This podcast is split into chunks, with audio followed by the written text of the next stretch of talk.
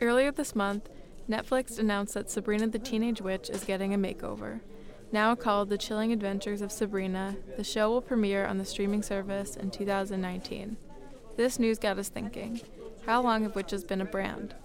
When shows like Bewitched and The Craft and Charmed first aired, the image of witches as old women on broomsticks were exchanged with youthful beauty and mischievous freedom.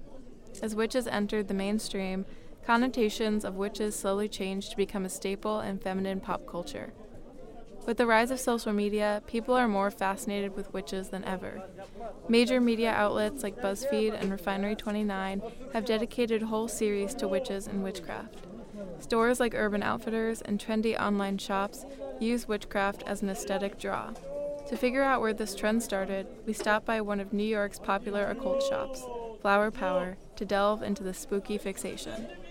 Owner Lata Kennedy has owned the shop and its current location for 24 years and has recently noticed an increase in clientele. I think, yes, I think TV and media definitely lent a role in making it more accepted. Um, also, there's a lot of more write books about it. You know, there's a lot more like it's, it's, it's mainstream culture. Harry Potter, for one, um, that's definitely helped.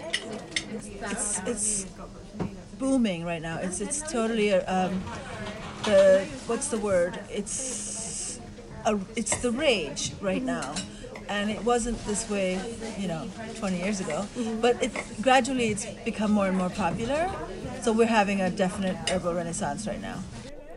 Platforms like Tumblr, Instagram, and even Facebook have whole communities dedicated to witches of all levels of experience.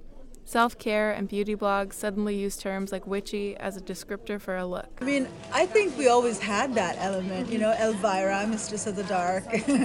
and um, the witch culture definitely has a more gothic, you know, style, and it's very attractive, isn't it? Yeah. So I'm, there'll always be um, an aspect of the, that in mainstream fashion, I think. Lata agrees that social media has played a part, but there's more to it, to it than that. It's the social media and all the internet availability and the information that's available, it's definitely helping. But I think it's also because of climate change and people are getting more and more into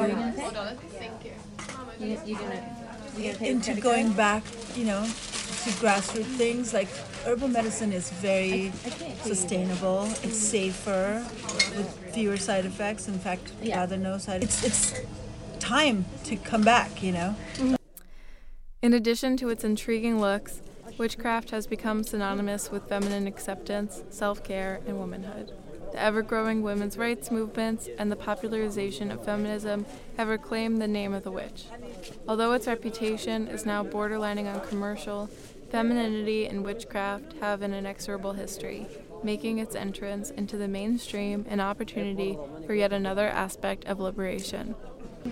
Now, my understanding of witch witches are people who are in awe of nature and they work with the elements and they work with the wheel of the year and observe, you know, important equinoxes and solstices and moon cycles, you know, and work with um, earth-based things like herbal medicine is a witch, it's a green witchcraft.